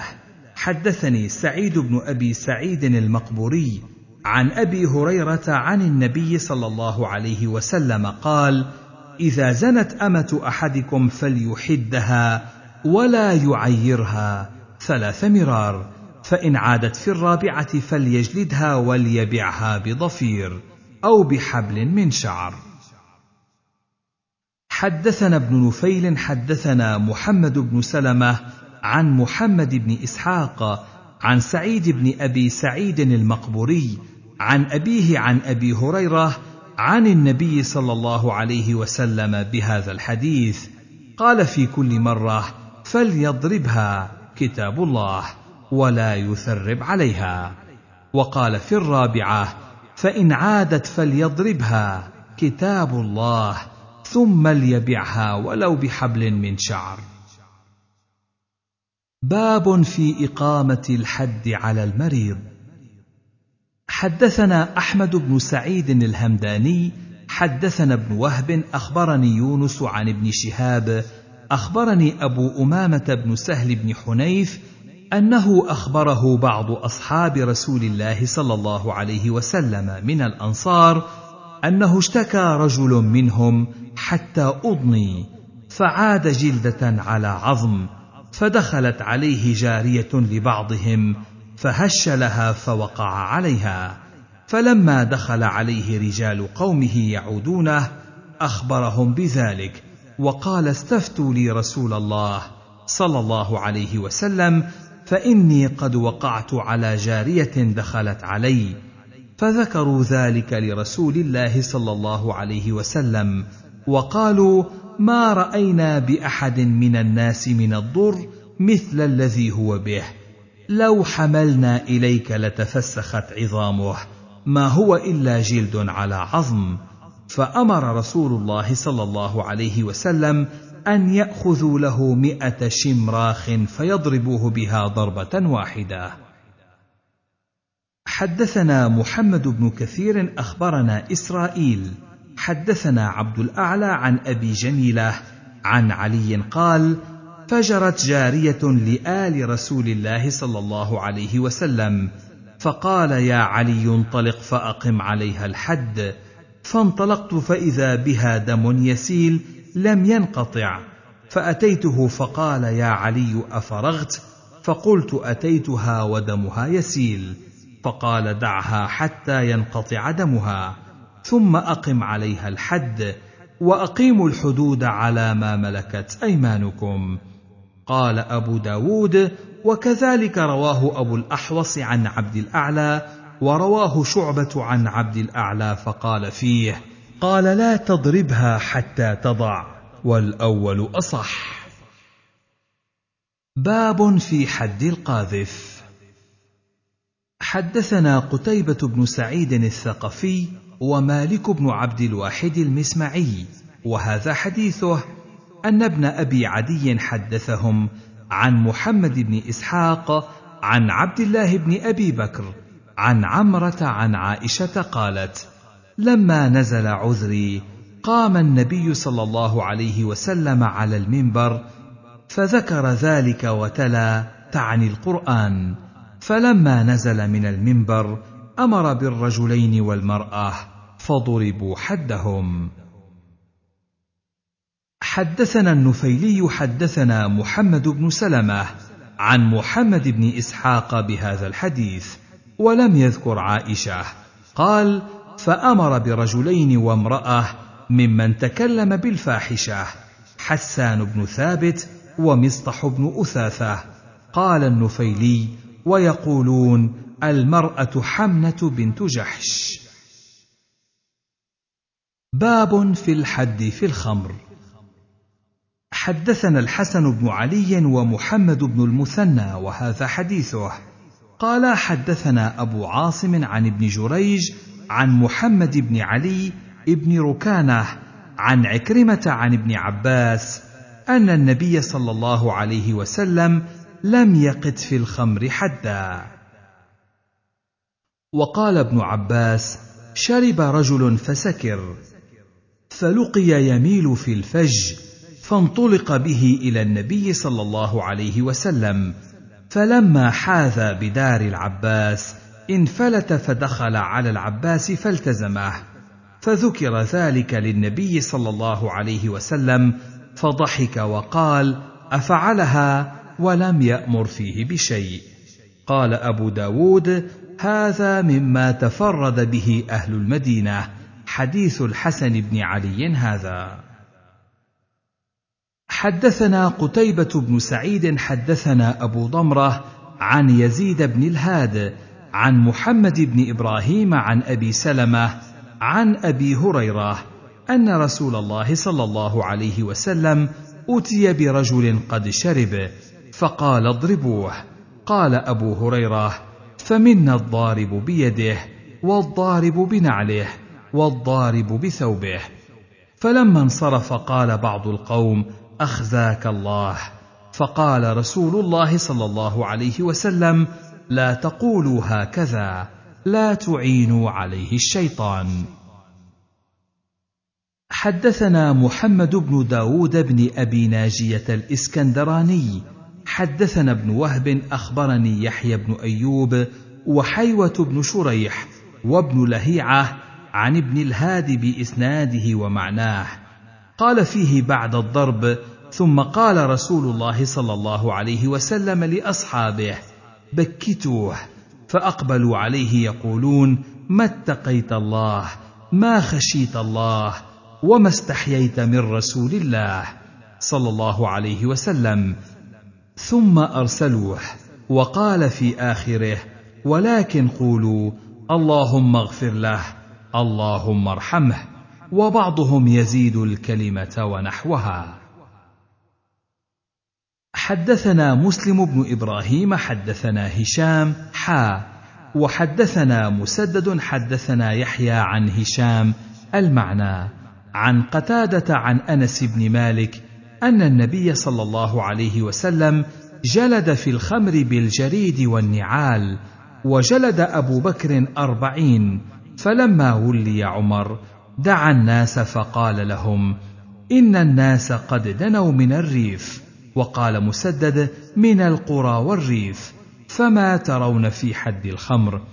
فقال له عبد الرحمن بن عوف نرى أن تجعله كأخف الحدود فجلد فيه ثمانين. قال أبو داود رواه ابن أبي عروبة عن قتادة عن النبي صلى الله عليه وسلم أنه جلد بالجريد والنعال أربعين ورواه شعبة عن قتادة عن أنس عن النبي صلى الله عليه وسلم قال ضرب بجريدتين نحو أربعين حدثنا مسدد بن مسرهد وموسى بن إسماعيل. المعنى قالا حدثنا عبد العزيز بن المختار حدثنا عبد الله الداناج حدثني حسين بن المنذر الرقاشي هو أبو ساسان قال شهدت عثمان بن عفان وأتي بالوليد بن عقبة فشهد عليه حمران ورجل آخر فشهد أحدهما أنه رآه شربها يعني الخمر وشهد الآخر أنه رآه يتقيأها فقال عثمان إنه لم يتقيأها حتى شربها فقال لعلي أقم عليه الحد فقال علي للحسن أقم عليه الحد. فقال الحسن ول حارها من تولى قارها. فقال علي لعبد الله بن جعفر أقم عليه الحد. فأخذ السوط فجلده وعلي يعد. فلما بلغ أربعين قال حسبك جلد النبي صلى الله عليه وسلم أربعين. أحسبه قال وجلد أبو بكر أربعين وعمر ثمانين. وكل سنة وهذا أحب إلي. حدثنا مسدد حدثنا يحيى عن ابن أبي عروبة عن الداناج عن حطين بن المنذر عن علي قال جلد رسول الله صلى الله عليه وسلم في الخمر وأبو بكر أربعين وكملها عمر ثمانين وكل سنة. قال أبو داود وقال الأصمعي ول حارها من تولى قارها ول شديدها من تولى هينها. قال أبو داود هذا كان سيد قومه حضين بن المنذر أبو ساسان. باب إذا تتابع في شرب الخمر. حدثنا موسى بن إسماعيل حدثنا أبان عن عاصم عن أبي صالح ذكوان عن معاوية بن أبي سفيان قال قال رسول الله صلى الله عليه وسلم إذا شربوا الخمر فاجلدوهم ثم إن شربوا فاجلدوهم ثم إن شربوا فاجلدوهم ثم إن شربوا فاقتلوهم. حدثنا موسى بن إسماعيل حدثنا حماد عن حميد بن يزيد عن نافع عن ابن عمر أن رسول الله صلى الله عليه وسلم قال بهذا المعنى قال وأحسبه قال في الخامسة إن شربها فاقتلوه. قال أبو داود وكذا في حديث أبي غطيف في الخامسة. حدثنا نصر بن عاصم الأنطاكي حدثنا يزيد بن هارون الواسطي حدثنا ابن أبي ذئب عن الحارث بن عبد الرحمن عن أبي سلمة عن أبي هريرة قال قال رسول الله صلى الله عليه وسلم إذا سكر فاجلدوه ثم إن سكر فاجلدوه ثم إن سكر فاجلدوه فإن عاد الرابعة فاقتلوه. قال أبو داود وكذا حديث عمر بن أبي سلمة عن أبيه عن أبي هريرة عن النبي صلى الله عليه وسلم إذا شرب الخمر فاجلدوه فإن عاد الرابعة فاقتلوه. قال أبو داود وكذا حديث سهيل عن أبي صالح عن أبي هريرة عن النبي صلى الله عليه وسلم إن شربوا الرابعة فاقتلوهم.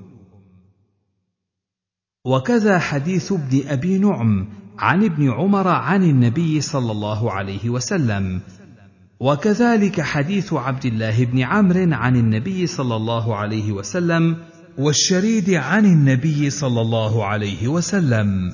وفي حديث الجدلي عن معاوية عن النبي صلى الله عليه وسلم قال فإن عاد في الثالثة أو الرابعة فاقتلوه. حدثنا أحمد بن عبدة الضبي حدثنا سفيان قال الزهري حدثنا عن قبيصة بن ذؤيب أن النبي صلى الله عليه وسلم قال من شرب الخمر فاجلدوه فإن عاد فاجلدوه فإن عاد فاجلدوه فإن عاد في الثالثة أو الرابعة فاقتلوه فأتي برجل قد شرب الخمر فجلداه ثم أتي به فجلداه ثم أتي به فجلداه ثم أتي به فجلداه. ورفع القتل فكانت رخصة. قال سفيان حدث الزهري بهذا الحديث وعنده منصور بن المعتمر ومخول بن راشد فقال لهما كونا وافدي أهل العراق بهذا الحديث. قال أبو داود روى هذا الحديث الشريد بن سويد وشرحبيل بن أوس وعبد الله بن عمرو وعبد الله بن عمر وأبو غطيف الكندي وأبو سلمة بن عبد الرحمن عن أبي هريرة. حدثنا إسماعيل بن موسى الفزاري حدثنا شريك عن أبي حسين عن عمير بن سعيد عن علي قال لا أدي أو ما كنت أدي من أقمت عليه حدا إلا شارب الخمر فإن رسول الله صلى الله عليه وسلم لم يسن فيه شيئا إنما هو شيء قلناه نحن. حدثنا سليمان بن داود المهري المصري ابن أخي رشدين بن سعد.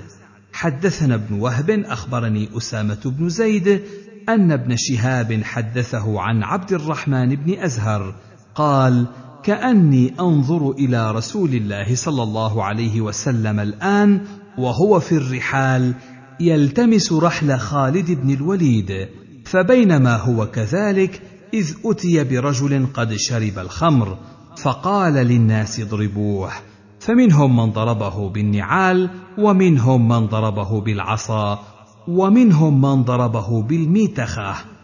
قال ابن وهب الجريدة الرطبة. ثم أخذ رسول الله صلى الله عليه وسلم ترابا من الأرض فرمى به في وجهه. حدثنا ابن السرح قال وجدت في كتاب خالي عبد الرحمن بن عبد الحميد عن عقيل أن ابن شهاب أخبره أن عبد الله بن عبد الرحمن بن الأزهر أخبره عن أبيه قال أتي رسول الله صلى الله عليه وسلم بشارب وهو بحنين فحثى في وجهه التراب. ثم أمر أصحابه فضربوه بنعالهم وما كان في أيديهم حتى قال لهم ارفعوا. فرفعوا فتوفي رسول الله صلى الله عليه وسلم. ثم جلد أبو بكر في الخمر أربعين. ثم جلد عمر أربعين صدرا من إمارته. ثم جلد ثمانين في آخر خلافته ثم جلد عثمان الحدين كليهما ثمانين وأربعين ثم أثبت معاوية الحد ثمانين. حدثنا الحسن بن علي حدثنا عثمان بن عمر حدثنا أسامة بن زيد عن الزهري عن عبد الرحمن بن أزهر قال رأيت رسول الله صلى الله عليه وسلم غداة الفتح وأنا غلام شاب يتخلل الناس يسأل عن منزل خالد بن الوليد فأتي بشارب فأمرهم فضربوه بما في أيديهم فمنهم من ضربه بالسوط ومنهم من ضربه بعصا ومنهم من ضربه بنعله وحثى رسول الله صلى الله عليه وسلم التراب. فلما كان أبو بكر أتي بشارب فسألهم عن ضرب النبي صلى الله عليه وسلم الذي ضرب فحزروه أربعين فضرب أبو بكر أربعين فلما كان عمر كتب إليه خالد بن الوليد أن الناس قد انهمكوا في الشرب وتحاقروا الحد والعقوبة. قال هم عندك فسلهم وعنده المهاجرون الأولون. فسألهم فأجمعوا على أن يضرب ثمانين. قال وقال علي إن الرجل إذا شرب افترى فأرى أن يجعله كحد الفرية. قال أبو داود أدخل عقيل بن خالد بين الزهري وبين ابن الأزهر في هذا الحديث عبد الله بن عبد الرحمن بن الأزهر عن أبيه. باب في إقامة الحد في المسجد. حدثنا هشام بن عمار حدثنا صدقة يعني ابن خالد حدثنا الشعيثي عن زفر بن وثيمة عن حكيم بن حزام أنه قال نهى رسول الله صلى الله عليه وسلم أن يستقاد في المسجد وأن تنشد فيه الأشعار وأن تقام فيه الحدود. باب في ضرب الوجه في الحد. حدثنا أبو كامل حدثنا أبو عوانة عن عمر يعني ابن أبي سلمة عن أبيه عن أبي هريرة عن النبي صلى الله عليه وسلم قال إذا ضرب أحدكم فليتق الوجه باب في التعزير. حدثنا قتيبة بن سعيد حدثنا الليث عن يزيد بن أبي حبيب عن بكير بن عبد الله بن الأشج عن سليمان بن يسار عن عبد الرحمن بن جابر بن عبد الله عن أبي بردة أن رسول الله صلى الله عليه وسلم كان يقول لا يجلد فوق عشر جلدات إلا في حد من حدود الله حدثنا أحمد بن صالح حدثنا ابن وهب أخبرني عمرو أن بكير بن الأشج حدثه عن سليمان بن يسار حدثني عبد الرحمن بن جابر أن أباه حدثه أنه سمع أبا بردة الأنصاري يقول سمعت رسول الله صلى الله عليه وسلم فذكر معناه. حدثنا أبو كامل حدثنا أبو عوانة عن عمر يعني ابن أبي سلمة عن أبيه عن أبي هريرة عن النبي صلى الله عليه وسلم قال إذا ضرب أحدكم فليتق الوجه. آخر كتاب الحدود.